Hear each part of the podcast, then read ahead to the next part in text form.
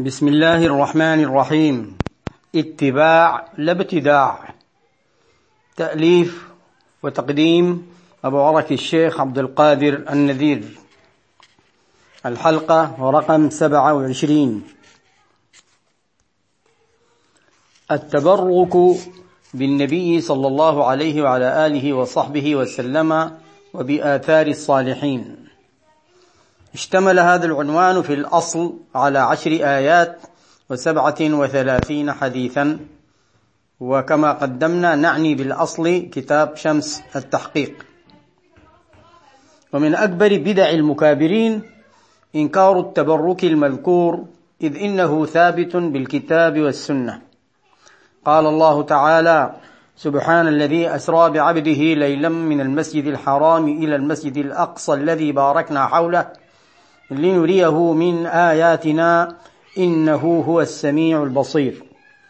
والشاهد جعل البركة من الله تعالى في بعض المخلوقات.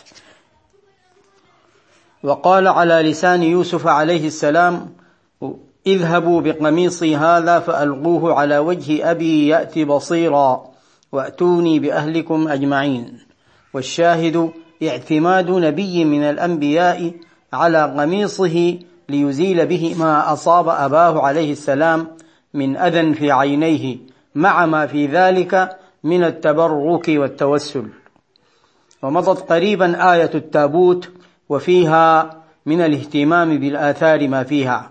ونعني بقريبا ما مضى في الحلقة القادمة عند الكلام عن التوسل بالنبي صلى الله عليه وسلم.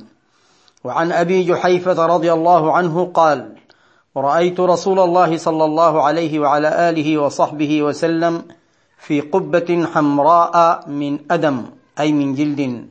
ورأيت بلالا أخذ وضوء رسول الله صلى الله عليه وسلم. ورأيت الناس يبتدرون ذلك الوضوء فمن أصاب منه شيئا تمسح به ومن لم يصب منه شيئا أخذ من بلل يد صاحبه. الحديث أخرجه الشيخان. وعن أنس بن مالك رضي الله عنه قال لما رمى رسول الله صلى الله عليه وسلم اليمرة ونحر نسكه وحلق ناول الحالق شقه الأيمن فحلقه ثم دعا أبا طلحة الانصاري فأعطاه إياه ثم ناوله الشق الأيسر فقال احلق فحلقه فأعطاه أبا طلحة فقال اقسمه بين الناس أخرجه مسلم في صحيحه. والأدلة في ذلك كثيرة جدا وكلها في الصحيح. والمنكرون حينما يرون هذه الأحاديث الصحيحة وكثرتها يدعون أن ذلك خاص بالنبي صلى الله عليه وسلم وذلك نوع من التحكم والجهل والمكابرة. وهاك حديث التبرك بجريج الذي لم يكن نبيا. عن أبي هريرة رضي الله عنه عن النبي صلى الله عليه وسلم فذكر حديث الذين تكلموا في المهدي وفيه قول النبي صلى الله عليه وسلم وكان جريج رجلا عابدا فاتخذ صومعه فكان فيها فأتته أمه وهو يصلي فقالت يا جريج فقال يا رب أمي وصلاتي فأقبل على صلاته فانصرفت. فلما كان من الغد أتته وهو يصلي. فقالت يا جريج فقال يا رب أمي وصلاتي. فأقبل على صلاته فانصرفت. فلما كان من الغد أتته وهو يصلي فقالت يا جريج فقال أي رب أمي وصلاتي؟ فأقبل على صلاته فقالت اللهم لا تمته حتى ينظر إلى وجوه المومسات. فتذاكر بنو إسرائيل جريجا وعبادته وكانت امرأة بغي يتمثل بحسنها فقالت إن شئتم لأفتننه لكم. قال فتعرضت له فلم يلتفت إليها فأتت راعيا كان يأوي إلى صومعته فأمكنته من نفسها فوقع عليها فحملت فلما ولدت قالت هو من جريج فأتوه فاستنزلوه وهدموا صومعته وجعلوا يضربونه فقال ما شأنكم؟ قالوا زنيت بهذه البغي فولدت منك. فقال أين الصبي؟ فجاءوا به فقال دعوني حتى أصلي. فصلى فلما انصرف أتى الصبي فطعن في بطنه وقال يا غلام من أبوك؟ قال فلان الراعي. قال فأقبلوا على جريج يقبلونه ويتمسحون به. أخرجه مسلم في صحيحه. وقد ذكر جمهور علماء أهل السنة والجماعة جواز التبرك بالذوات المباركة والآثار مستنبطين ذلك من أمثال هذه النصوص. قال الخطابي في معالم السنن إخراج ماء زمزم فإنه غير مكروه لما فيه من التبرك والتشفي. انتهى.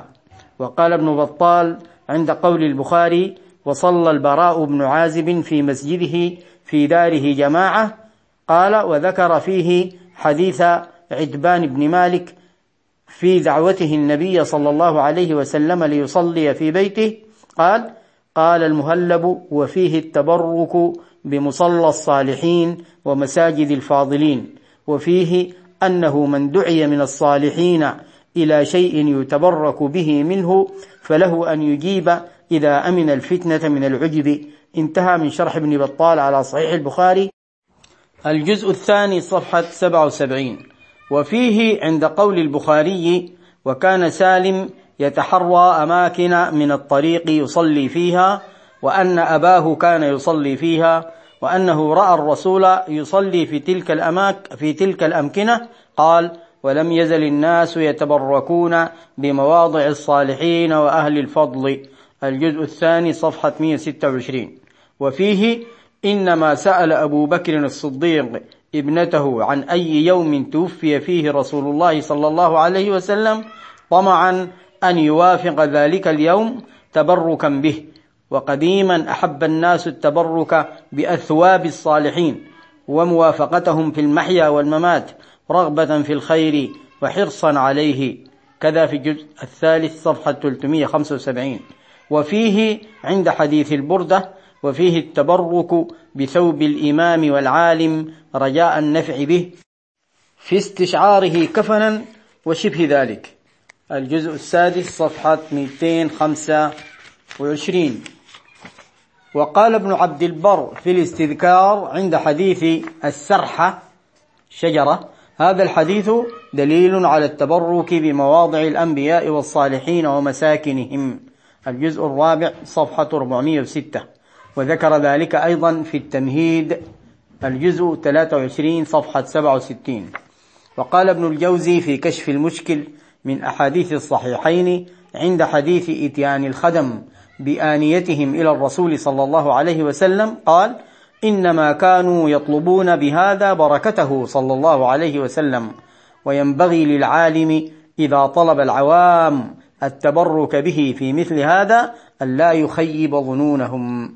كذا في الجزء الثالث صفحة 312 وفي شرح النووي لمسلم عند حديث عدبان فيه التبرك بآثار الصالحين وفيه زيارة العلماء والفضلاء والكبراء أتباعهم وتبريكهم إياهم. الجزء الأول صفحة 244 وقد ذكر مثل ذلك في عدة مواضع من شرحه. وقال الحافظ ابن حجر في فتح الباري عند حديث عدبان ويستفاد منه أن من دعي من الصالحين ليتبرك به أنه يجيب إذا أمن الفتنة. وقد ذكر مثل ذلك في عدة مواضع من كتابه. فهؤلاء الذين استشهدنا بهم من أعلام الأمة ممن جوزوا التبرك بآثار الصالحين ولم يشذ عن ذلك إلا الذين ابتدعوا الإنكار المطلق بل ربما اعتبروا هذا التبرك نوعا من الشرك. والعجيب أن ابن تيمية الرمز الأول لهؤلاء المتشددين كان الناس يتبركون به في حياته وبعد مماته ففي كتاب الأعلام العلية لعمر البزار تلميذ ابن تيمية قال فإذا أراد سماع حديث في مكان آخر سارع إليه من فوره مع من يصحبه فقل أن يراه أحد ممن له بصيرة إلا وانكب على يديه يقبلهما حتى إنه كان إذا رآه أرباب المعايش يتخطون من حوانيتهم للسلام عليه والتبرك به وهو مع هذا يعطي كل منهم نصيبا وافرا من السلام وغيره. انتهى. وقال عند حكاية تشييعه رحمه الله ثم أخرجت جنازته فما هو إلا أن رآها الناس فأكبوا عليها من كل جانب كل منهم يقصد التبرك بها. انتهى. وقصة التشييع هذه ذكر قريبا منها ابن كثير في البداية والنهاية. وقال ضمن ما قال وجلس جماعة عنده قبل الغسل أو قبل الغسل وقرأوا القرآن وتبركوا برؤيته وتقليله ثم انصرفوا. ثم حضر جماعة من النساء ففعلن مثل ذلك ثم انصرفنا وفيه أيضا وشرب جماعة الماء الذي فضل من غسله واقتسم جماعة بقية السدر الذي غسل به. ودفع في الخيط الذي كان فيه الزئبق الذي كان في عنقه بسبب القمل مئة وخمسون درهما. وقيل إن الطاقية التي كانت على رأسه دفع فيها خمسمائة درهما. انتهى في الجزء 14 صفحة 157 وفيه وتردد الناس إلى قبره أياما كثيرة ليلا ونهارا يبيتون عنده. ويصبحون. انتهى. وهكذا نرى أن كل منكر للتبرك بآثار الصالحين مصادم للقرآن الكريم ومصادم كذلك لسنة النبي صلى الله عليه وعلى آله وصحبه وسلم ومصادم لجمهور هذه الأمة. وكل منكر لهذا التبرك هو أصلا مبتدع وليس متبعا. نسأل الله سبحانه وتعالى العافية. ونواصل إن شاء الله تعالى.